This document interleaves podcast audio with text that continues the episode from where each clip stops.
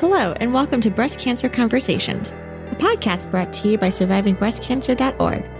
I am Laura Carfang, breast cancer survivor and founder of SurvivingBreastCancer.org, a nonprofit organization providing community, education, and resources to empower those diagnosed with breast cancer and their caregivers from day one and beyond. It's so great to be with all of you today.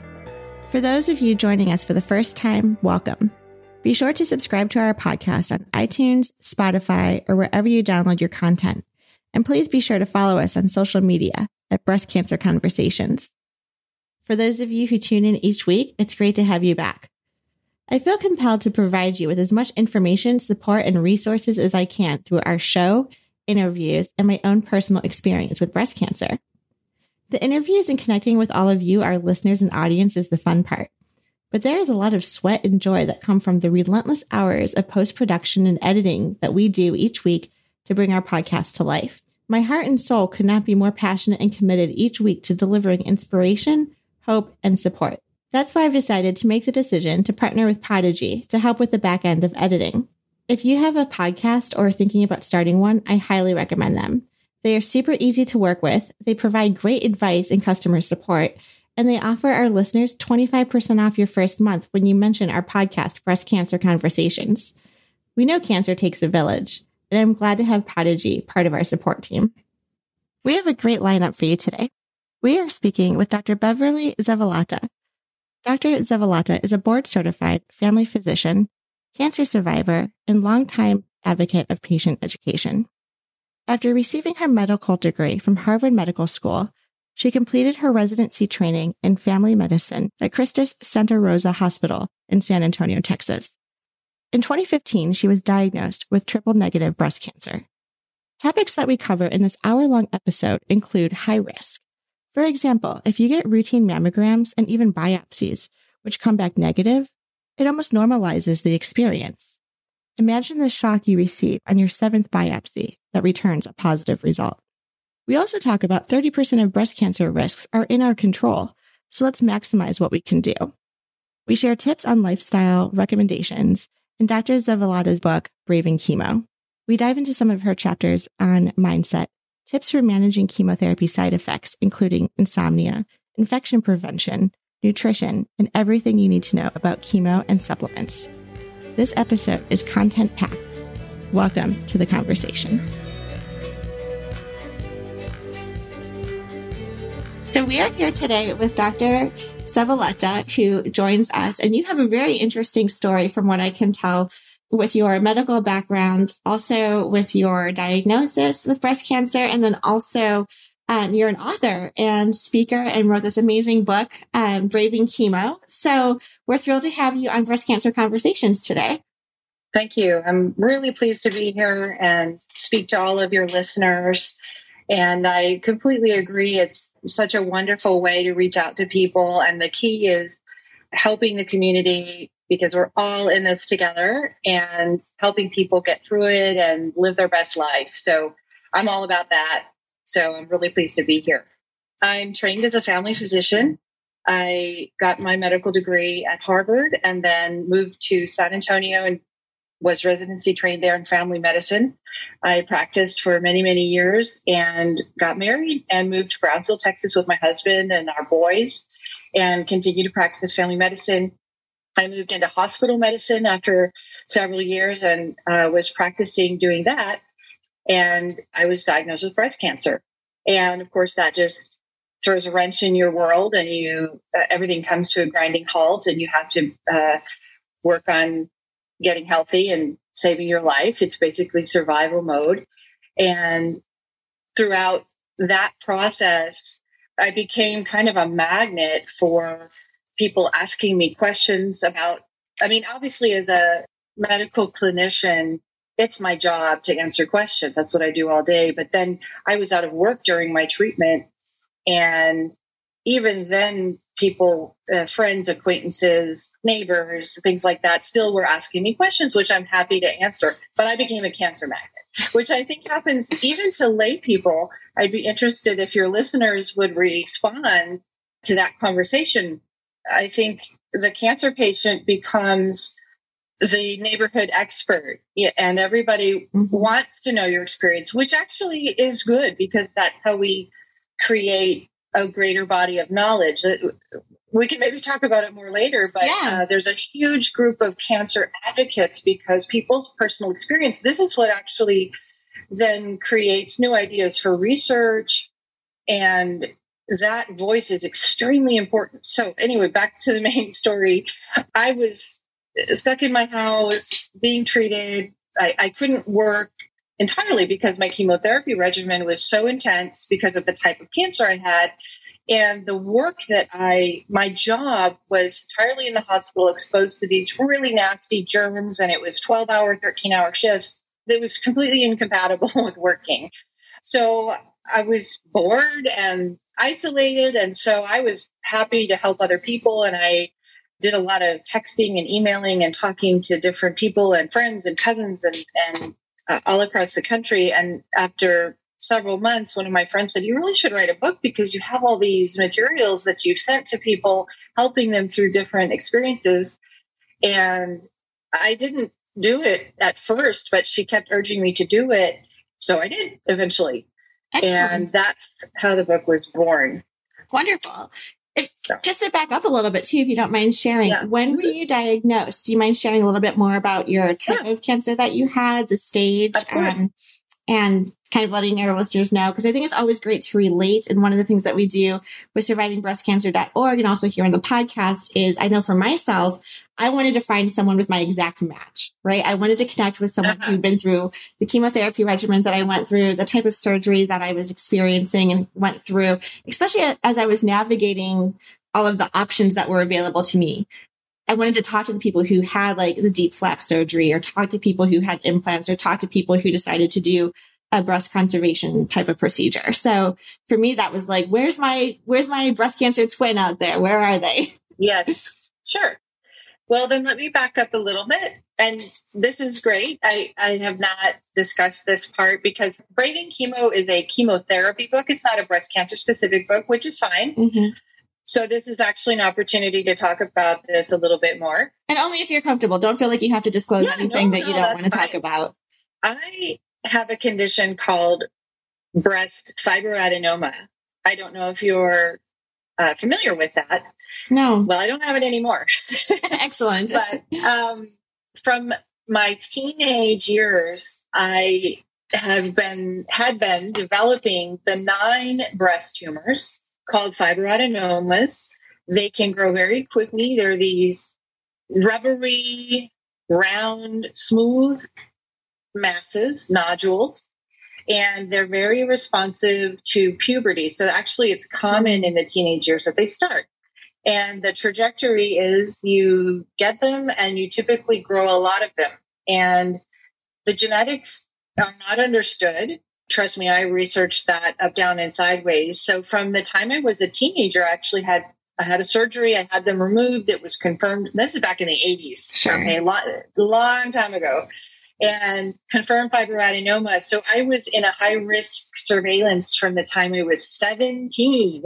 Wow. so I was periodically everywhere I moved through college and then various places, always establishing at a breast care clinic. I mean, it was kind of the story of my life. And luckily, I had very good care. Uh, I went to undergrad at University of Michigan, which is a premier breast care center in the country. And a very experienced older surgeon, don't remember his name, he's probably passed by now because this is in the 90s. And he was very wise and conservative and said, We're not going to turn you in a road into a roadmap and take all of these things out. We'll just cut in other words, cutting you up at the age of 21 doesn't make any sense. Sure. We know what these are. We'll monitor you with ultrasound. So fast forward, by the time I was getting mammograms, I started at 35 because I was high risk, which make sure the listeners understand is not typical, but for high risk groups, it's different. So I was a very experienced mammogrammer, ultrasounder, you know, self breast examiner. And for me, so by the time I was 43 and got my I mean, I probably had had 50 scans of one type or another. But once I was in my 40s, I started getting biopsies. I had had seven biopsies already by the time I got one that came up bad. But I'll oh tell you, gosh. I actually was very surprised because I know that there's much discussion of, oh my gosh, there's something there. I need to get a biopsy. And I'm not minimizing it. It's, it's terrifying every time you do that. However, I had had so many that I, it was like, oh yeah, whatever, number seven, you know, it, it it almost became so it, well yeah it was routine. Exactly. And mm-hmm. that particular lump was not anything that felt any different than numbers one through six for me. So i was i was just as blindsided as the person for whom it was their first biopsy. Exactly. Which is such an irony that i you know i guess i could have felt like oh it was my destiny but i didn't feel like that at all. I was just as blindsided so the reason also for the long run up is that by the time I had this uh, biopsy, it came back triple negative breast cancer, which is more aggressive out of the gate than, say, estrogen and progesterone positive. HER2 negative, that would be slight, that type tends to be a little more what we call indolent, like slow growing than the triple negative. That was my uh, tissue type, my tumor type. And I was from the day I was biopsied, I believe it was 14 days, and I was in the chemo chair. Had a mm-hmm. port, getting chemo. And so it was just that tornado. So even for me, even though I had been being scanned and biopsied since I was 17. Wow. So yeah.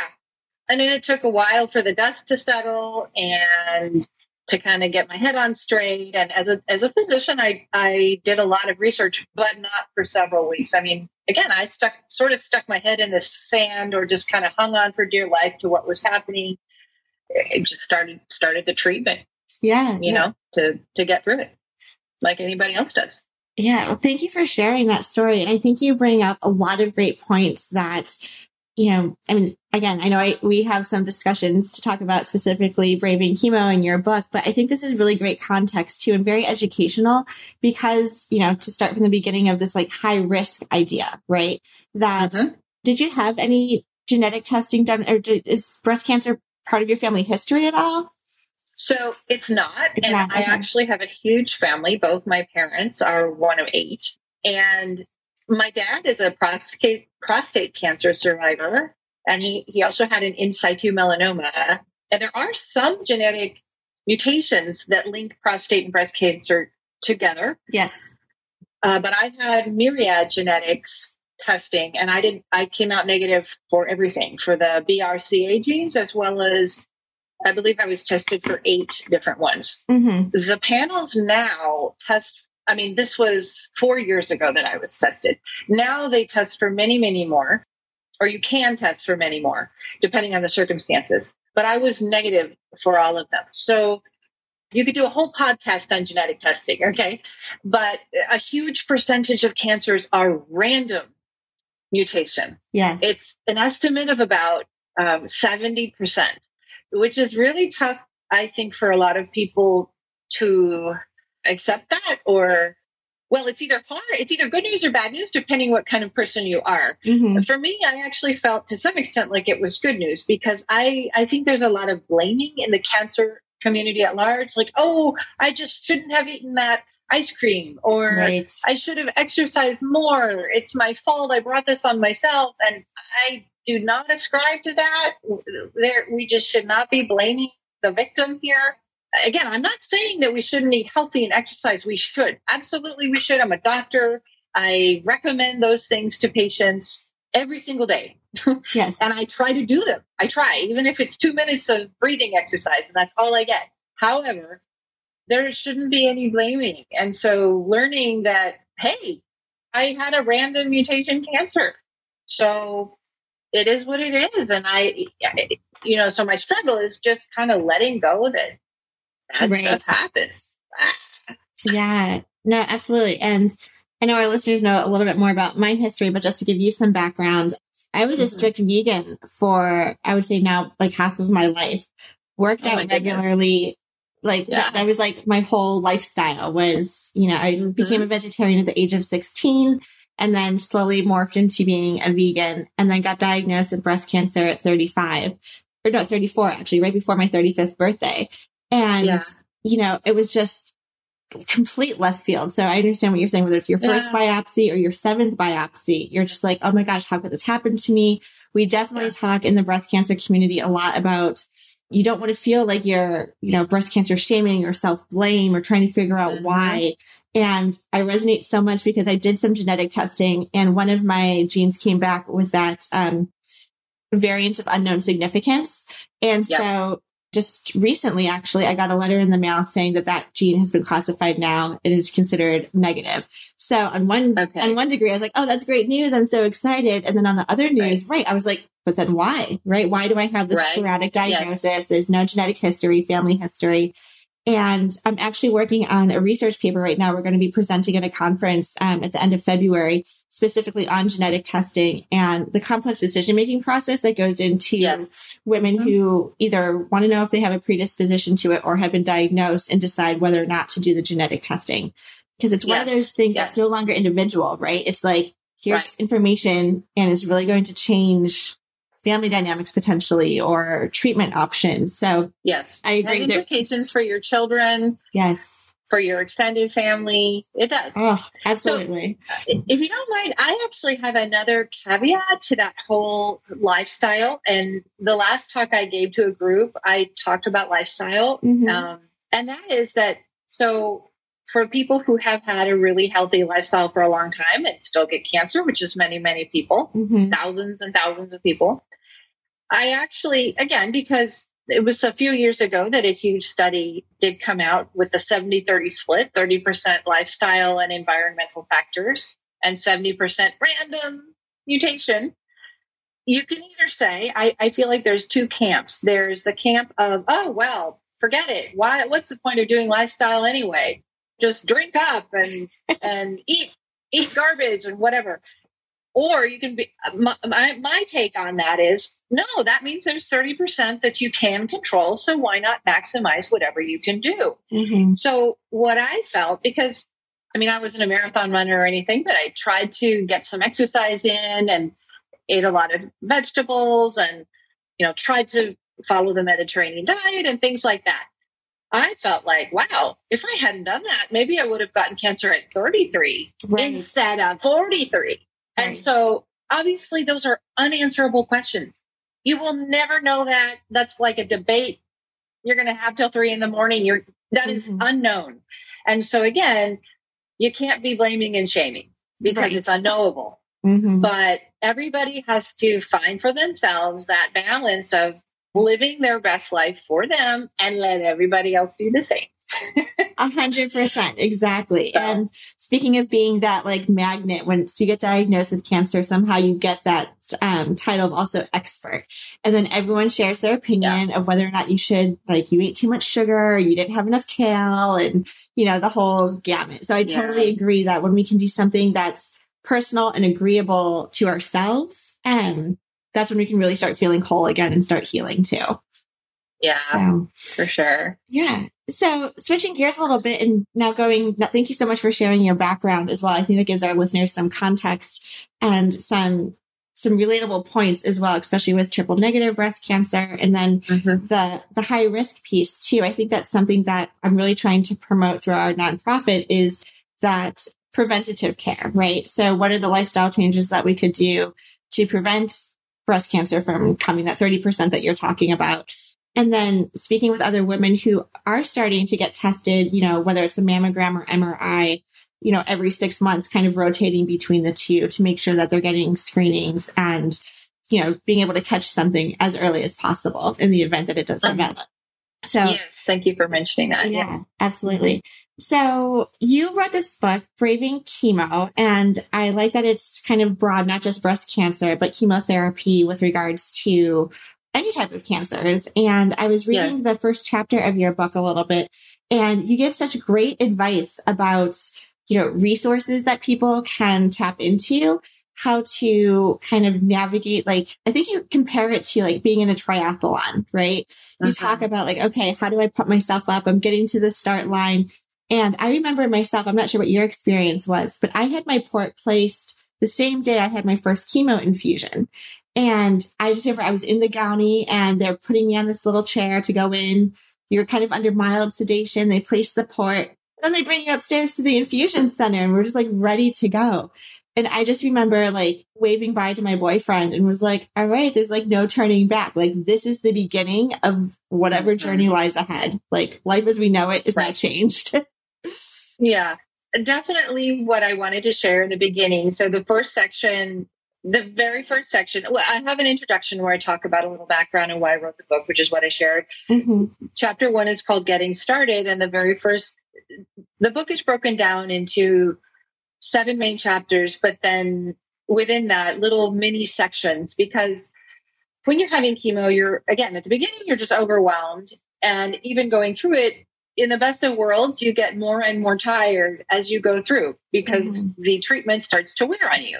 So I really wanted it in little digestible bites so that you could turn to any page, whatever you need to read that day, or someone could read it to you. I mean, honestly, mm-hmm and I am planning to do an audiobook oh, cool. so that if you just don't have the because I actually had trouble reading. I, I I listened to several audiobooks. So so that's going to be coming probably in a few months. Exciting. Um, the very first section is called Get Your Game On because what happened to me was after the dust settled and I kind of felt like getting, you know, I needed to get my head together was this sense of finding my center, finding my core, and it felt like gearing up for an event. It felt like, again, if you want to use the sports metaphor or for giving a talk or for getting going into labor, having a baby, or I mean, whatever metaphor fits you, that's what you need to do. And I see this in the hospital taking care of patients too, where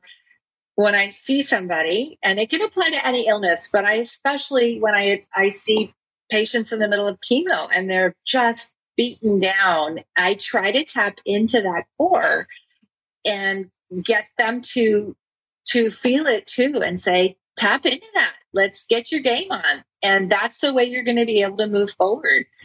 That's something that is not related to the specific medicine you're taking or the specific food you eat. It, it's almost what came to my mind was it's almost spiritual, but not in a religious sense. It doesn't right. matter what religion you are, but it really is something intangible. It's, you know, obviously not something that I was taught in medical school, but it's so, so important to being successful. Absolutely. And so get your game on is how the book starts.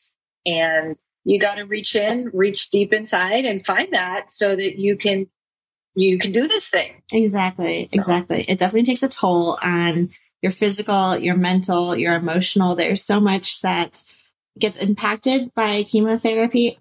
I was doing a little bit of research, or one of the genres that I'm enjoying reading right now is on positive psychology and kind of going back into similar to what you were saying is like okay, it's not spiritual, but there's something bigger than us that we can ignite, whether it's through different parts of our cognition or developing different aspects of our brain that, you know, we only, I think we only use like 10% of our brain. I think was a statistic or something, but there's a way to like elevate this higher self of ourselves to really, you know, if your body is put into this fight or flight mode because you have cancer and you're constantly at this elevated level of like stress and really trying to there's worry and anxiety and could lead to depression. It could lead to all sorts of just mental health and well-being. I think being able to hone in on that internal deep dive of telling yourself, how can I get through this? What's important to me? What am I going to do every single day that's going to give me peace?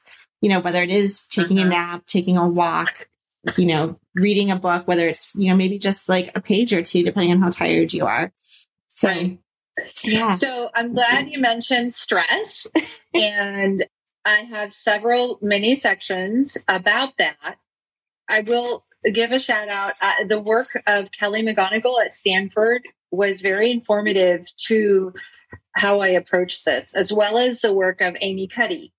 I had been reading their work uh, for the past uh, year or so, you know, during the few years that I was working on this because it took me a few years. I bet. Oh, yeah, Oh, yeah. piece. Yeah.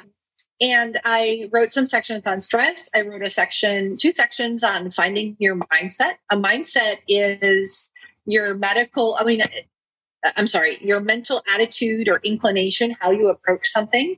There are many, many different mindsets. And the most common one is is the battle mindset, but not everybody identifies with that. So I go through, I think I named four different mindsets in the book. I talk about the battle, the journey, the ch- uh, the challenge mindset, and the healing mindset. Hmm. So I'm sure there are more, and there's probably people who sit somewhere in the middle. They have a sort of a blend of the healing and the battle. I mean, so it's not that those are the four, and you know that's sure. uh, the end of it, but it gives a framework so that people can start to do the deep dive and examine that because it it I found it helpful. My my personal mindset was the healing mindset. I mean, I remember sitting in the living room of a friend's house. She happens to be a yoga teacher. Um, actually, my blog post this week, last week, was about this friend who helped me. She came over and designed some gentle yoga because I was flat on my face. Oh, I could yeah. not, I could barely move. So I sat on her couch and said, I, I don't want to go to battle. This is mm. not a battle for me. Who am I fighting? I'm fighting. Am I fighting myself? The cancer is, it's part of me. That doesn't make sense for me. That mm. feels so violent and terrible. And uh, that's just not me. I don't want to get pink boxing gloves. Like what, you know, now for the people that have pink boxing gloves, mm-hmm. awesome. Mm-hmm. Go do it. That's, yeah. I mean, it just wasn't me though. Like I just couldn't see that. And I think it's because I'm I am a healer. That is what I do every yes. day. I go in and I lay hands on people. I listen to them. We share a connection and and I'm I we're walking down a road trying to heal. So I felt like I was wounded. And so that was what that was how I envisioned it. I was healing.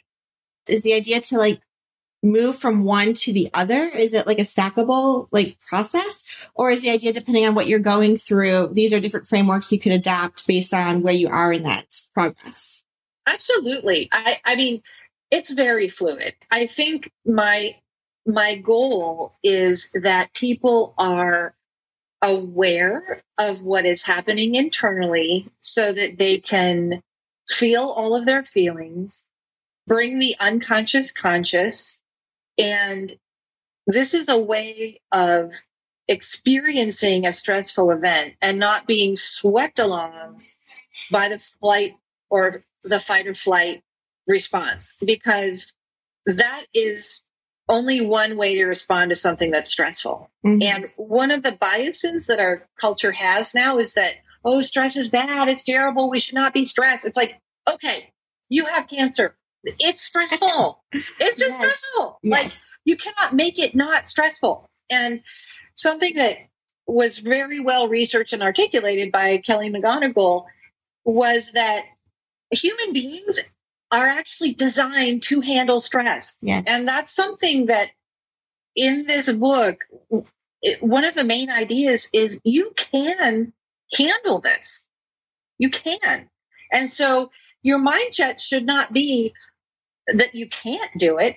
It's that you can do it. Right. And you just have to tap into that core that's there and listen to what's there and figure out what is the best way for you to do that. So yes, these are stackable mindsets, if you will. And some days you may wake up and go, yeah, I'm going to battle. You know, I'm going to I mean, sometimes I felt like I was, you know, I had the song, the, you know, the fight song in my yeah. head or whatever, but, but most of the time I had sort of like the healing gong in my head mm-hmm. or, you know, and for some people that's too cheesy and they don't want that. Great. Don't use it. You know, if it doesn't work, don't use it. Yeah, we talk a lot about that too in terms of, you know, I do a lot of blogging and writing and podcasting and talking. And, you know, I was actually I'm very excited. I was invited also doing some public speaking. We went out this past summer to Oregon and was able to be a keynote speaker at the Relay for Life event. And I was nice. so excited about the opportunity, but then at the same time was like, when you're addressing a crowd and you don't necessarily know what language people are going to adopt to you, Um, you know, mm-hmm. while a warrior or a fighter might be really empowering for one or survivor, mm-hmm. I know for my friends who with have more advanced stage cancers don't relate to the word survivor. They prefer right. thrivers or someone living with or healing through cancer. You know, I just wanted to be very cognizant and aware of that. And so to be able to yes. bring that all together in your book and kind of acknowledge the different readers that you're going to be attracting is really important. So that's wonderful. So what are some of these like tactical components of your later chapters? Do you have um, yeah. like fun tips or anything that we can talk about? I know people are always asking in our like Facebook groups or different closed groups that we run, you know, I'm on X, Y, and Z chemotherapy regimen. My fingernails are changing or I have nausea or I can't sleep at night. I think that was the worst was not being able to sleep where you're so tired and I just, I remember, I've never suffered insomnia before, but I just remember lying in bed. Like I could not wait for the sun to rise just so I could like get out of bed and wake up and like move tirelessly throughout my day. right. So I do have a couple of sections on sleep and insomnia, and there are some basic sleep hygiene measures which may or may not work. I mean, some, mm so i mean i can go through a couple of them first of all is you do want to pay attention and document if you can what is the reason if there is something that's disturbing your sleep so i do recommend keeping a symptom journal and a treatment journal. And actually there are many many formats online if you want to keep a paper journal. There are also many apps. And in the book i list them and you could probably just google them where if you want to use something electronic, which is a calendar, and then you just log it into your mobile device for tracking your symptoms, you put in your treatment days, and then you can, you know, bring it to your visit to discuss it with your clinician about what sort of symptoms you're having. So, for example, things that can interrupt sleep are pain. If you just had mm-hmm. surgery, you're still having pain, that can disturb your sleep. If you're having things like nausea, uh, muscle spasms, Hot flashes are a big one, both for men and women, because men, when they're on chemotherapy, have hot flashes too because their hormones get interrupted just the way that women's hormones get mm. interrupted. So it's easier for us, the physicians and the, and the clinicians, if we have something to work on specifically as opposed to just, I can't sleep. So if you can be specific and then we can work on that specific problem. Another thing is anxiety because frequently during the day, if you have your life going on, I mean, I didn't work, but many people do. Many people work still full time or at least part time. They only take off one or two days every two or three weeks during chemotherapy. And the rest of the time, you're busy. You go to work, you still have to buy groceries, feed the dog, whatever. But at night, that's when the monsters come out from under the bed. So frequently, it's fear or anxiety that's interrupting your sleep. So, mm. what I recommend for that is having a good sleep routine, even taking a bath or a shower, but about an hour before bedtime. You want to do things that um, induce sort of are conducive to sleep. And then if it's really out of control, this is the time when you need to use medication. I mean, it's something that is not, there's no shame in asking for help and getting a sleep medication or an anxiety medication from your doctor is uh, you know there's no trophy for side effects you don't get a trophy because you went through it without using medication or getting help right um, i also recommend several relaxation and med- uh, meditation sites not meditation in the religious sense but just guided breathing and and that sort of thing because that is hugely effective mm. for anxiety reduction it's so. great that you mentioned the um, morning grogginess too. So, you know, and I'm very open with my my diagnosis, my healthcare, everything that I'm going through, because I do think it's important to be like that that example and that poster child that's talking about it too. So I did take medication to help me fall asleep. And while I don't take it every night, I still have like a little bottle that, you know, in the event that I need it, because even after your diagnosis, there's triggers that can still kind of flurry up as you're leading up to like your annual yeah. mammograms or leading up to like a checkup or follow up. There's definitely some what I just call it the PTSD that sets in. Yeah. And it sure. my boyfriend's so funny because like it'll be about a week before those appointments and I'll start getting really edgy or like really nervous. And I'm like, maybe it's work, maybe something's going on, something's on my plate. And he's like, he'll look at the calendar. He'll be like, no, Laura, you do this every, every so often. Like, I know what's going on. But then I also yeah. have to make sure that I have like a solid eight hours of sleep because if I do take any of these medicines, like sometimes it'll be midnight or one o'clock. I'm like, gosh, I can't sleep. But knowing I have to get up in a couple hours, it really mm-hmm. doesn't do the trick. So I think again, part of that sleep hygiene is kind of knowing what that routine is and allowing yourself to have an adequate amount of sleep or the option to get to sleep in that that amount of time. Yeah. So something else um, that is important when you're on chemo is the issue of infection prevention, which I just want to mention right now because we're making this recording during flu season. I mean, the peak of flu season, which it may not be by the time people listen to it, but um, when you're on chemo, your immune system periodically will be very, very low. Usually, it depends on which med- which chemotherapy drug you're taking, but usually seven to 10 days after. And then for about a three to four day period, your immune system is really low. So something, one of the chapters I have is on preventing infection. And a lot of it is just very basic stuff, washing your hands frequently, using hand sanitizer. But I go into detail about disinfecting all the raw fruits and veggies that you use in your house, guidelines about eating out, list of foods you shouldn't eat, things like fresh cheeses, any of those cheeses like feta, or I live in South Texas, so Mexican queso fresco, can't eat that. Sushi, obviously, very high risk. Things that, um, you know, it depends. I, I, I've come across people who get a very extensive list from their oncology practice, and other patients don't seem to get as quite as much information. And there is, there are some oncologists that are more permissive than others. And it really depends on your medication because some really make the immunosuppression that the the white blood cells drop a lot and some do not and it depends on you. So mm-hmm. everybody usually is getting their blood checked periodically every week or two weeks or three weeks. So it's one of those things that it's hard it is hard to make a blanket recommendation. Sure. And so you need to know how how much in danger are you. Keep track of it. But Brady chemo has a recommendation is to stay safe. And it is really important because getting a blood infection and being in the hospital is no joke. I mean, it, yeah. it's not only just miserable and inconvenient, but it but it's very dangerous. Yeah. So, and then it delays treatment because it may could throw you off a whole month. So you stop your treatment, have to get better, restart. So that kind of I'm all about prevention. I mean, I, that's uh, prevention of the side effects, prevention of the complications, uh, mm-hmm. uh, you know, feeling better, taking care of yourself, get through it. Yeah. Would you recommend um, patients partner with a nutritionist also? If you have access to a nutritionist, I think it's a good idea. Not, usually it's just the larger cancer centers, academic centers that have a nutritionist on staff. Most community based oncologists or oncology centers don't have a nutritionist on staff. But if there is one, then it's a good idea. And again, depending on what medications you're getting, you might have different issues.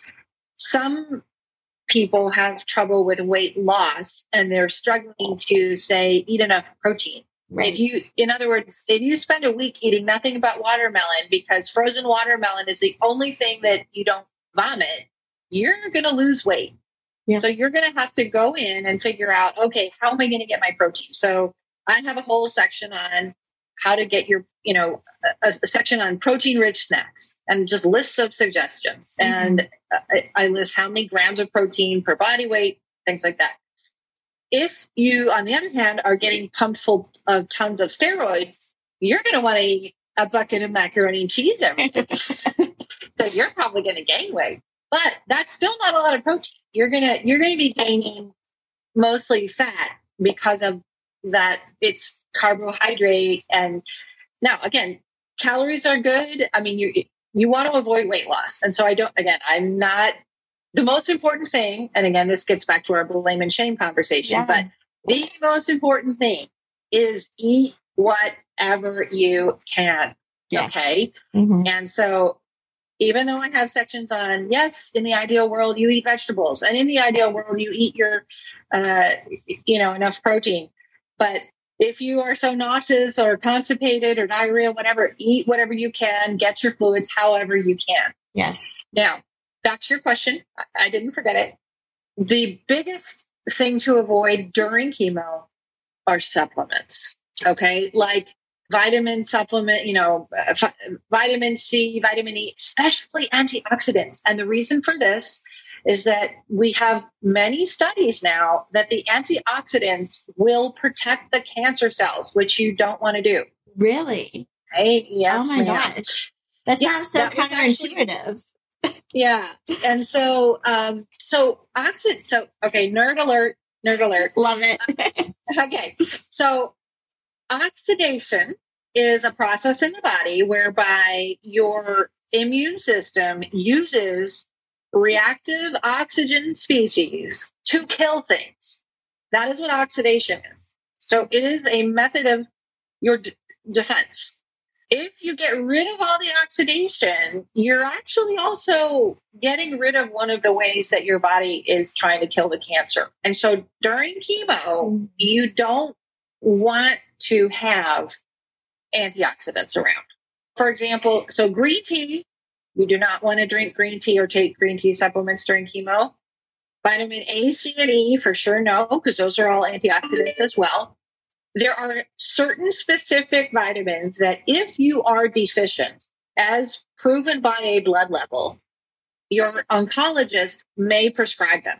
So, for example, if you are documented to be low in one of the B vitamins, your oncologist may prescribe one. Or vitamin D if you have a deficiency.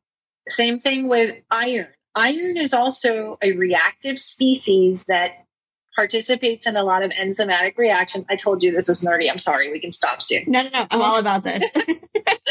so, iron is not something that, oh, I'm tired. I'll take iron. No, only if you. So, for example, I was very anemic, meaning my red blood cells dropped very low. I was on a, a, a regimen that really dropped all my counts. I had to be on injections to stimulate my white blood cells, but my platelets were low. Those are the blood clotting um, mm. little cells, and my red blood cells. I did not get a transfusion, but I was this close, like every other week for about three months. And I was like, no, no, no, I didn't want a transfusion. Oh. So, but she put me on iron.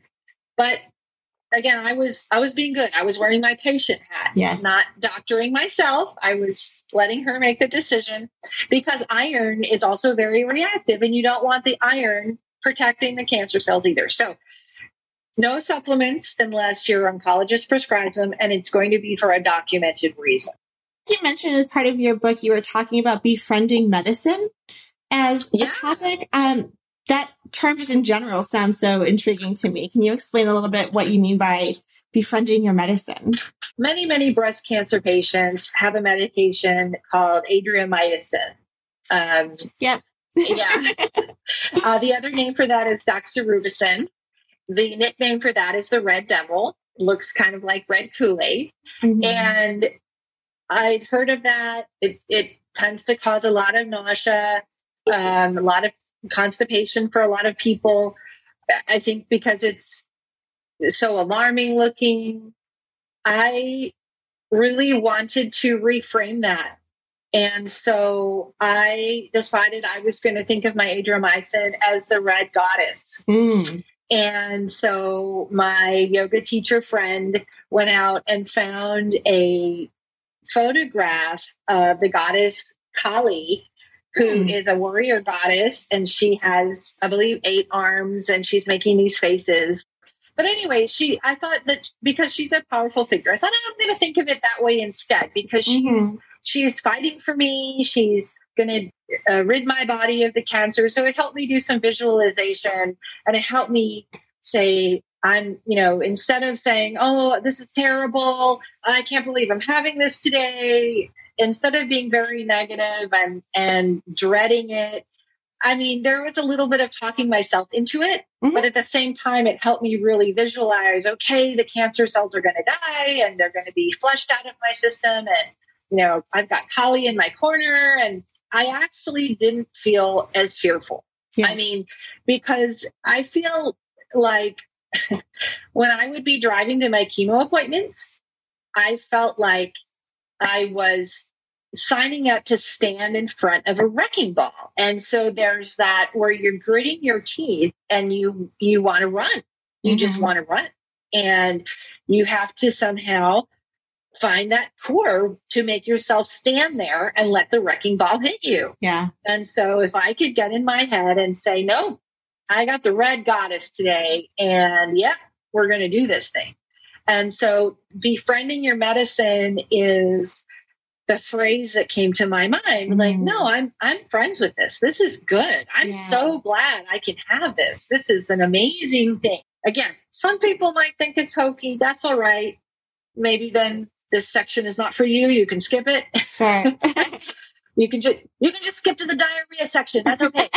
So um but for me it was helpful if yeah. i gotta go and stand in front of the wrecking ball I want the red goddess there. Yeah, absolutely. I think it's so important to like, again, how we started off the conversation, right? Like the mindset and how we talk about the drugs that we're on, how we talk about our experience and kind of fr- finding that positive attribute that can really help us like get through it all.